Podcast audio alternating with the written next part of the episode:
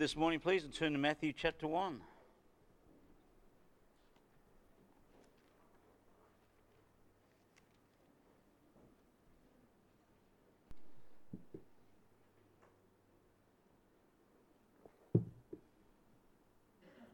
Well, let's look to the Lord in prayer.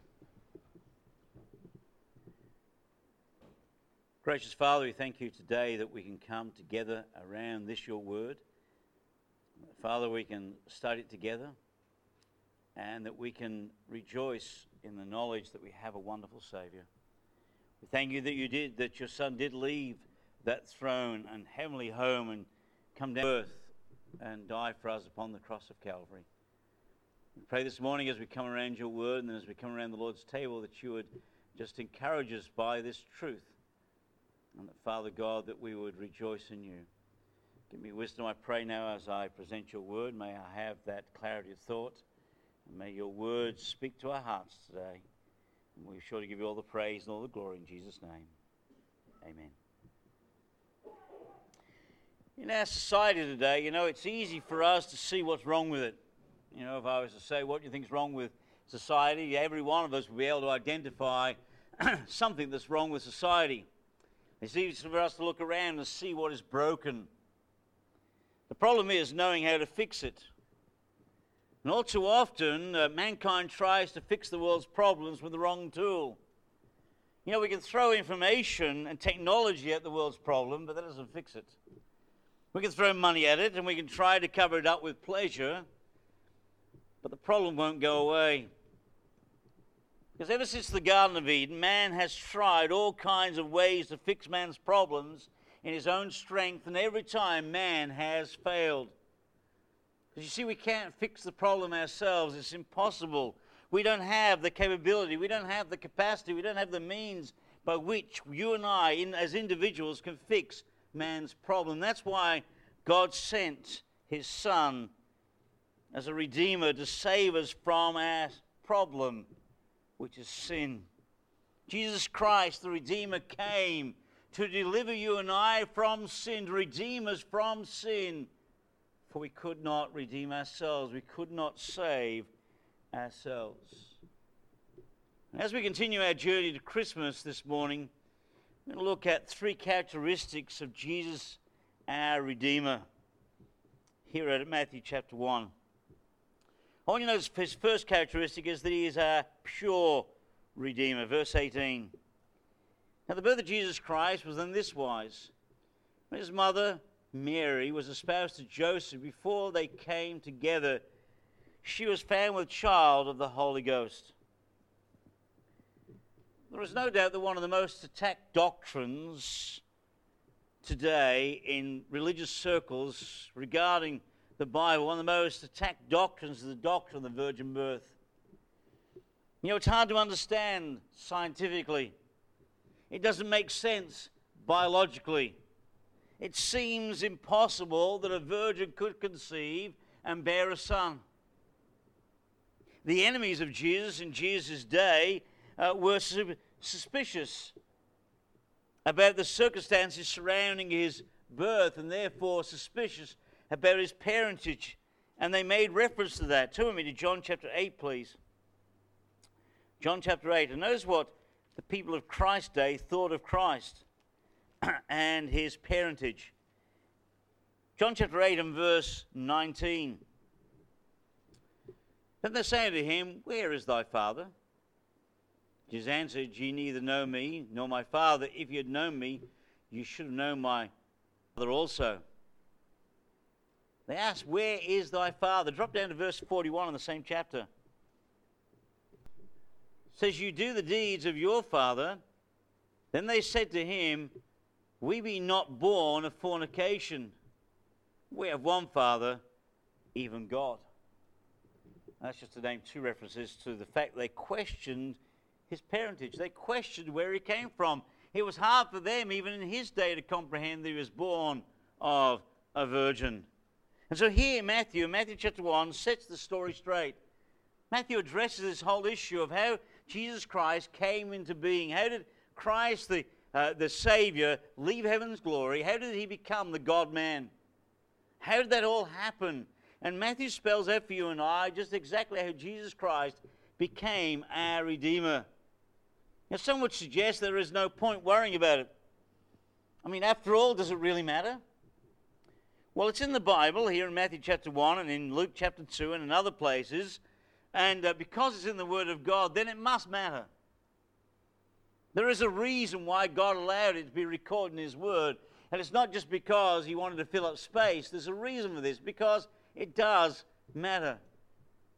Also, the fact that Satan spends so much time attacking the doctrine tells us that it matters because the devil doesn't take, waste his time attacking things that don't matter.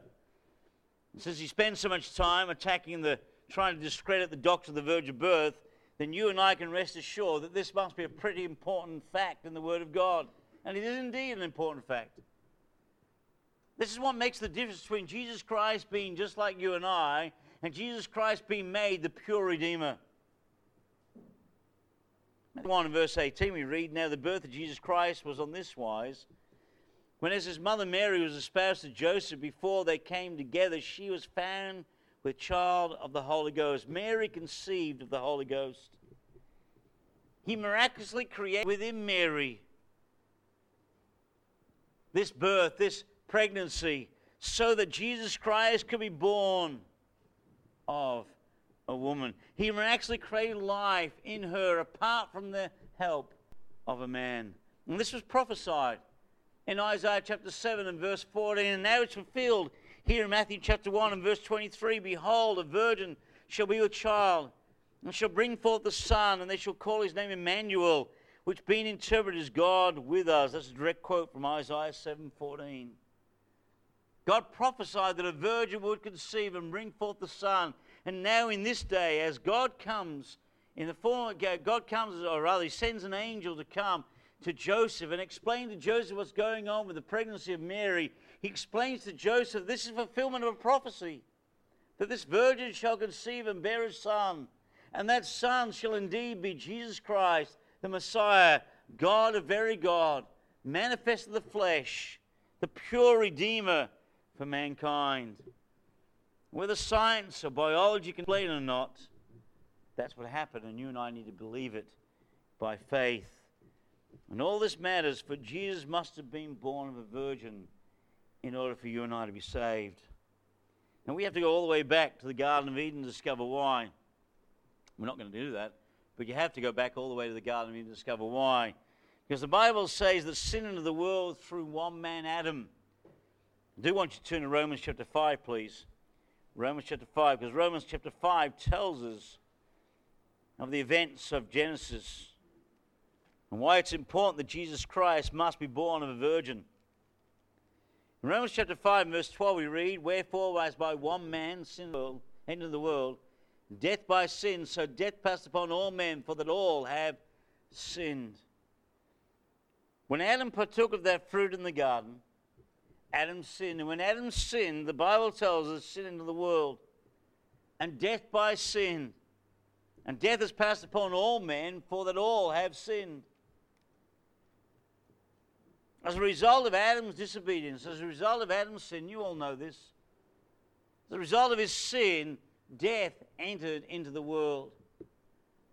1 Corinthians chapter 15, 22 tells us, For as in Adam all die, so in Christ shall all be made alive. It's in Adam that all die, but in Christ, He's the only means of salvation. As Adam stands as our representative in the Garden of Eden, and God says that whatever an Adam does, He's going to stand as our representative, the first Adam. He is going to speak on our behalf. And Adam sinned. Therefore, death passed upon all men, for all have sinned. We all sinned in Adam. So, as in Adam we all die, so in Jesus Christ, the second Adam, we can all be made alive. He stands as our representative at the cross of Calvary, and He dies in our place as our representative. And because He stands as the second Adam and stands as our representative, in Him we can all be saved. As in Adam we all died, in Him we can all be saved. It's imperative, it's important that He is the pure Redeemer, that He is born of a virgin, that He is tainted by the sin of mankind in order that he might die for us. Thanks to Adam, we're sinners by action and we're sinners by birth. Our sinful nature has been passed down from generation to generation from Adam. So even if it was possible for you and I to live without sinning a single sin, we would still be condemned because we inherited a sinful nature. It could have been conceivable for Jesus to have lived without committing a single sin. But there was no way he could have escaped the sin nature if he had been born of an earthly father like the rest of us. But he wasn't. Look in Luke chapter 1, please. Luke chapter 1.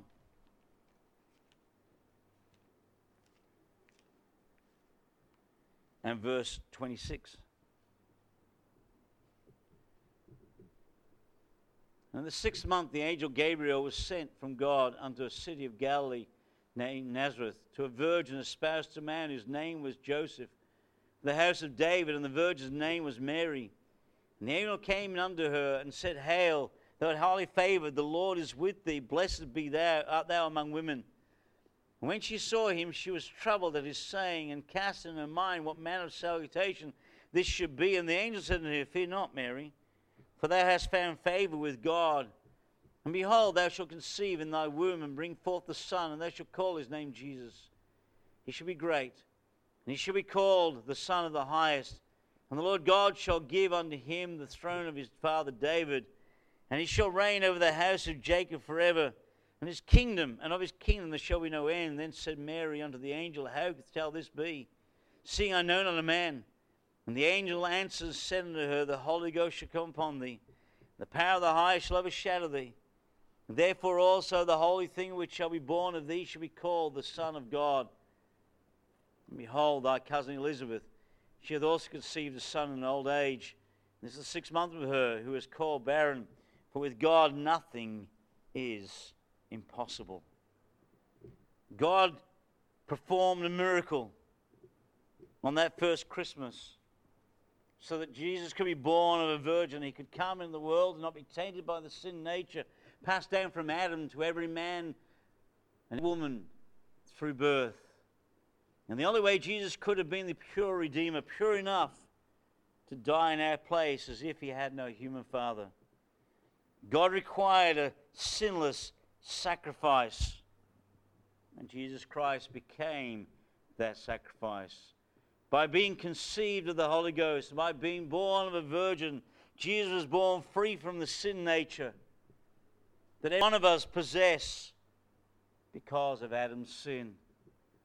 And by being conceived of the Holy Ghost and born of a virgin, Jesus was born pure, and being born pure, he is our pure Redeemer the only one equipped to save you and I from our sins. We can praise God today that our Redeemer is a pure Redeemer. But he's not only a pure Redeemer, he's also a public Redeemer. Look at verses 19 and 20. Joseph, her husband, being a just man, not willing to make her a public example, was minded to put her away privily. But while he thought on these things, behold, the angel of the Lord appeared unto him in a dream saying, Joseph, thou son of David, fear not to take unto thee Mary thy wife, for that which is conceived in her is of the Holy Ghost. You know, the Lord Jesus Christ didn't come in hiding. He didn't even come to be hidden. His coming was a public event, and as this events unfold in the Christmas story, we know how public this event was. This public was announced by angels to shepherds. Shepherds then went and told the whole of Bethlehem, and the news spread. Wise men came from the east and uh, spread the news that uh, Bethlehem of Judea, the king of the Jews, had been born. The news spread throughout the land. His coming was public. Although Joseph didn't know it at that time. From verse 19, it says that when Joseph, her husband, being a just man, and not willing to make a public example, was minded to put away public, publicly, uh, privately. Joseph has no idea what's going on. He's found out that Mary's pregnant, but Joseph's not aware of what's going on. He's not aware of what's unfolding before him. He's not aware of what God's about to do to make a public announcement about the Savior which is coming into the world. The Bible says here that Joseph was a just man. being a just man means that he was observant of the law of God. He was a man who kept God's law. And particularly in this case, he was a just man and he wanted to respect the law of God with regards to that of adultery. For as far as Joseph knew, Mary had been unfaithful to him. He knew he was not the mother of the child, and therefore logic tells us that Mary must have been unfaithful to Joseph for Mary to be pregnant. And Joseph being a just man, Joseph being a man who loves the law of God and upholds the law of God and wants to respect the law of God, particularly with regards to that matter of adultery in this case, now decides, he has to decide upon what he's going to do. What is he going to do as a man of God in relation to the Word of God, keeping the law of God, since his wife appears to have been unfaithful to him? Now, what he could do under the law is make her a public example, or he could deliver her to the civil magistrate for punishment. According to the law, Deuteronomy 22 23, under the public example part of it, the person should have been brought out to the city gate, and there she was to be stoned with stones, making her a public example to others. Or if he didn't want her to be put to death, if he didn't uh, want to go that route, he could have divorced her in a very public manner. Could have gone to the civil authorities. He could have publicly announced he was divorcing her. And uh, then he would have brought out, uh, then what would have happened is she would have been uh, exposed to open shame and disgrace because she'd been publicly derided as being unfaithful, and Joseph had therefore divorced her. Now, to prevent that, because Joseph must have loved Mary immensely, he didn't want her stoned to death. He didn't want her to be publicly uh, shamed and disgraced. He was minded to put her away privately. Look in verse 19. Then Joseph, her husband, being a just man and not willing to make her a public example, was minded to put her away privily. What he was going to do is he was going to slip her a little note privately that said, You're divorced. And it would have been over between the two of them. And she would have been saved the disgrace of a public trial. She would have been sa- saved the, uh, the terror of being stoned to death. And he just was going to tell her privately, It's over. He would go his way, she would go her way and uh, uh, deal with her situation, and Joseph would get on with his life. And he was going to put her away privily. He deliberately consoled, determined within himself to dismiss her, to divorce her, to give her a bill of divorcement, but to do it in a private manner. He was a just man, a man of honor. So this is desire to simply just divorce her and walk away. But you know, that was not God's plan.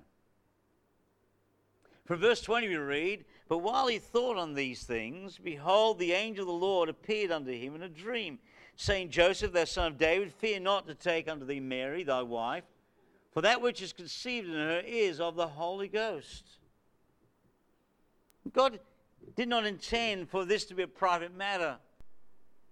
For this was not a matter of unfaithfulness. This was not a matter that Mary had been unfaithful to Joseph. This was a matter of fulfillment of prophecy. This was a matter of salvation. This was a matter of a Redeemer had come. This was the Messiah that had been promised in the Old Testament, had now come, into, come to earth and was conceived of Mary and was going to be born and was going to live and was going to die. This was the Redeemer. This was not a private matter. This was not something that Joseph had to deal with privately. This was a matter that the public needed to know about. Jesus Christ, the Savior, was going to be born. You know, virtually everything about his coming was foretold by the prophets.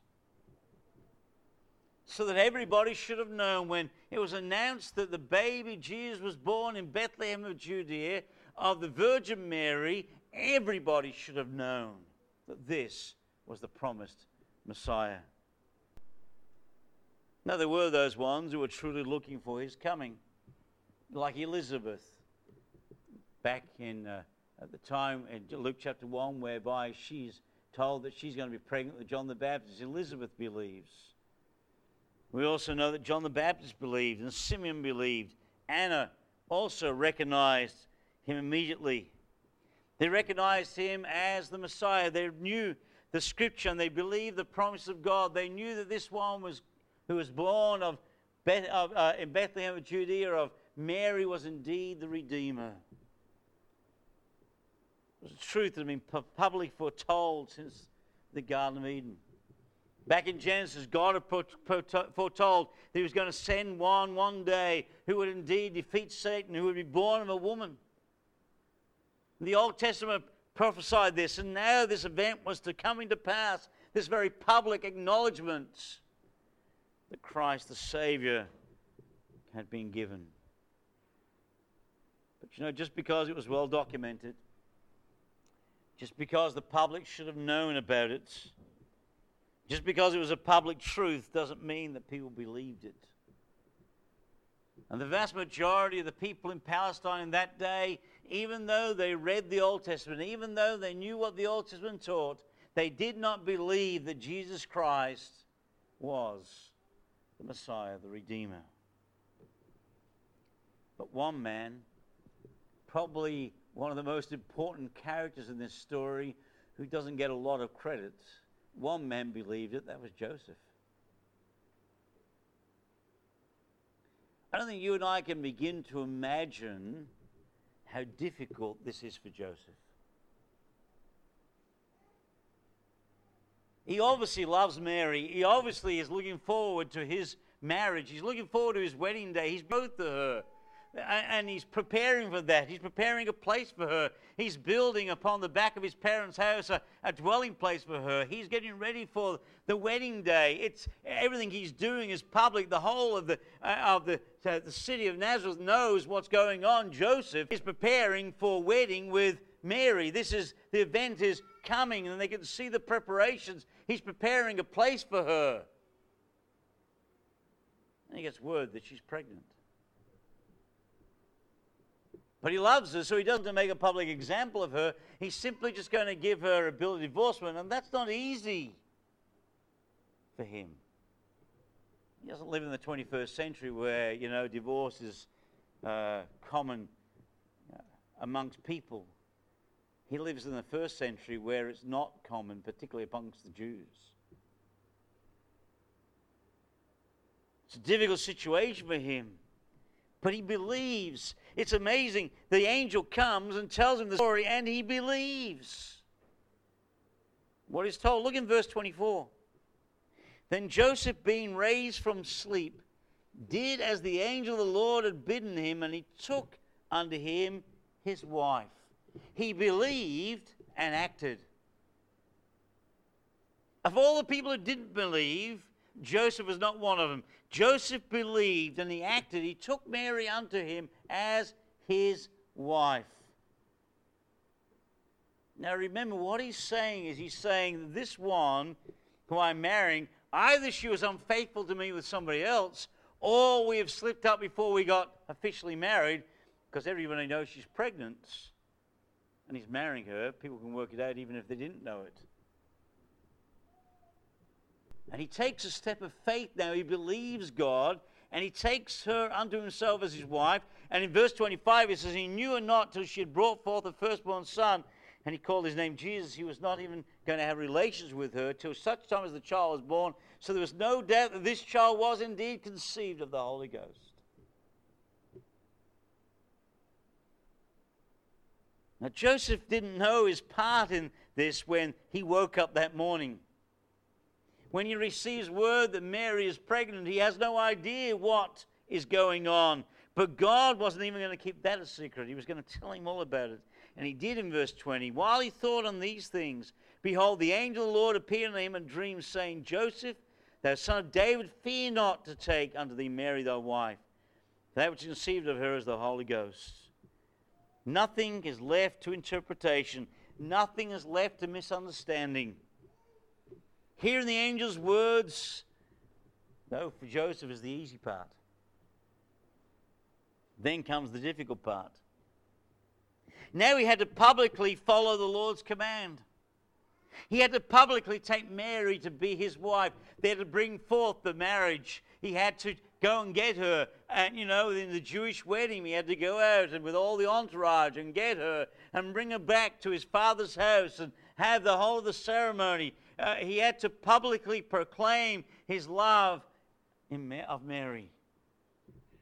He had to publicly take Mary to his wife. He had to publicly put up with the fact that his wife was pregnant and he wasn't the father. He had to tell the people that it was okay because God was the father of the child. Now, can you imagine how that story went down? You know, so Joseph, Mary's pregnant. Was it you? No, it was God. yeah, Joseph. I mean, I, I don't think you and I, I think we underestimate that what was going on for Joseph. I understand how difficult it is for Mary. Please don't misunderstand me. But when you read Matthew, I think sometimes we read Matthew chapter 1 and we read it carte blanche, don't we? And we just read the story, but we don't read between the lines. This is not easy for Joseph. What God's asking Joseph to do is contrary to his very nature, contrary to what he believes, first and foremost, contrary to what he's been taught, contrary to every fiber of his being, and certainly to have to tell people that the child that Mary is carrying is not his, but she wasn't unfaithful, it's God's child, it's not easy for Joseph. But you see, God wanted to announce publicly the arrival of the Redeemer. It wasn't easy for Joseph, but he knew that God's will needed to be done. He knew that Christ was the Redeemer. He knew that this Redeemer must be announced publicly. He has to be a public Redeemer, not a private Redeemer.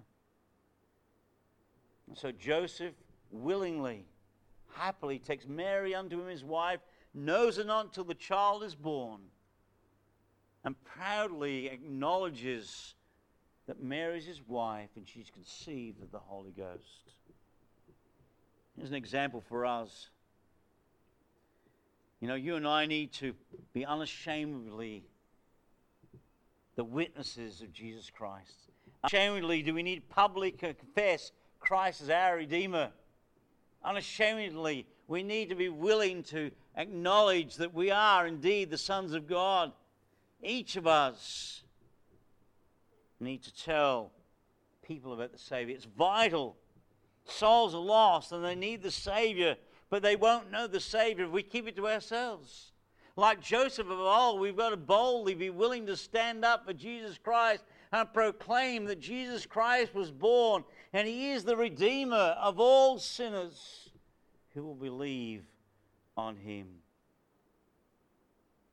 We need to take a leaf out of Joseph's book and stand upon the Word of God and unashamedly proclaim our Redeemer. Souls won't get saved unless we do. People won't turn to Christ unless we do. If you and I simply go through our daily lives and you and I go off to work and you and I go off to this and that or the other place and we talk to unsafe family members and we simply just do not testify of Christ, they won't get saved. We need to boldly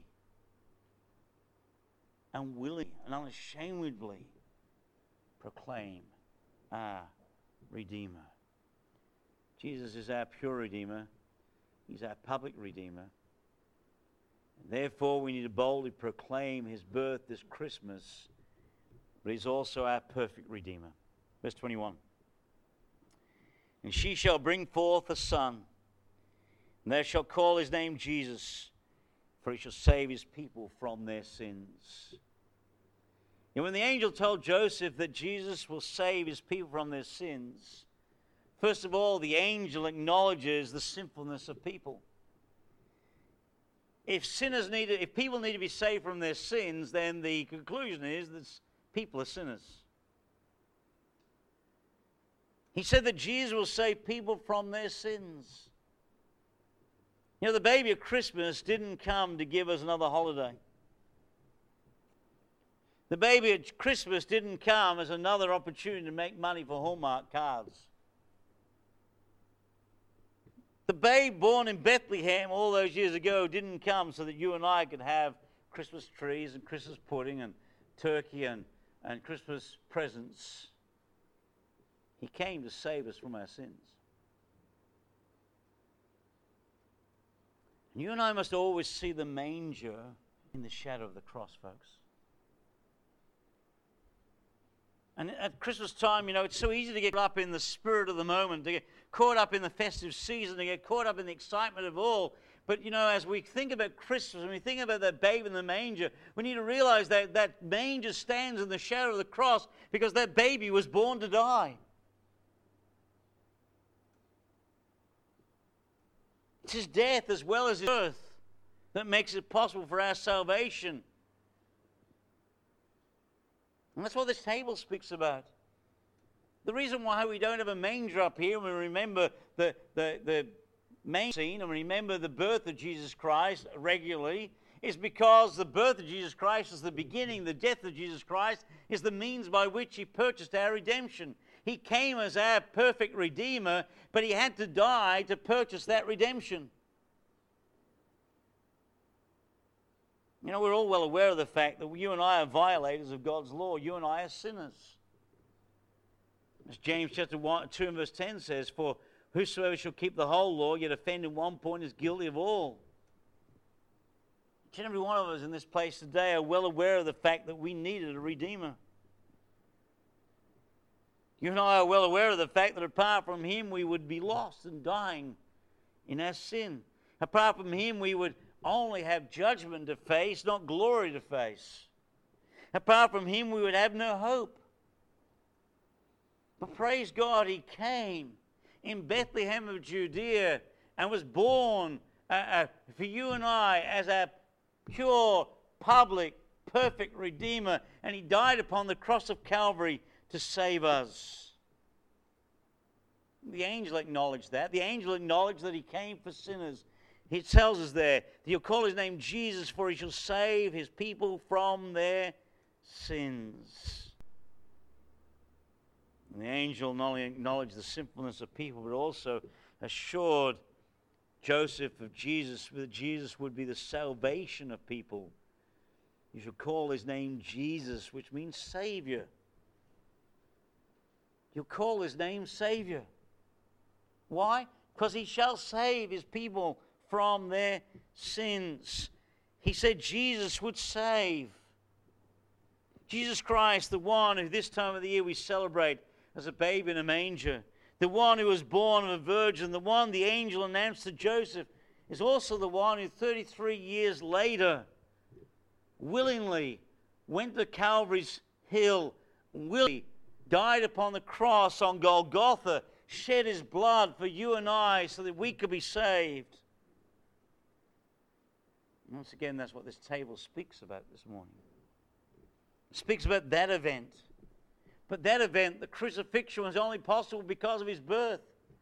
He had to be born a pure Redeemer, he had to be born uh, without sin. It was publicly announced that he was the Redeemer. And the reason he came to redeem was because we're sinners and Jesus is the Savior. But in order to save, he had to die. 33 years after the events of Christmas, Jesus died upon the cross that we might be saved. The birth and the cross must be seen together.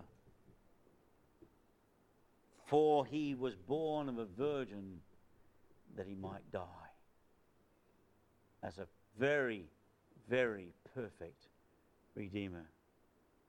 This time of the year, as every time in the year, we must remember that Jesus is still in the soul saving business.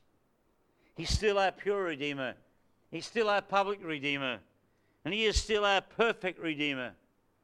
He's not just someone we tack onto our life with no real commitment or change. He's not just a plastic figurine that we bring out at Christmas time and put him in our, uh, in our nativity scene. He's not just a decoration in a manger He's our Redeemer. As the Son of God is the only one who can redeem. He's the only one who can save. He is the Savior. The greatest work that Jesus Christ did for you and I isn't guiding the sun and the moon and the stars, even though He does. His greatest work isn't deciding the destinies of nations, even though He does. His greatest work isn't the ruling of angels, even though He does. His greatest work is in the realm of salvation. He came to save. He's our perfect Redeemer. You know, mankind's problem is that he prefers to be saved from troubles more than from transgressions. He prefers to be saved politically more than spiritually. He wants salvation from physical sickness more than from spiritual and moral sickness. But the prime ministry of Christ is the saving of souls. He is the great physician. He can heal the sick. He does lift up kings and put down kings. He does meet our needs day by day. Greatest work the greatest reason why he came was to save you and I from our sins. We should be so thankful that that's his primary reason for coming. That Jesus Christ came to die, save us from our sins. He came in public, and we need to profess him in public.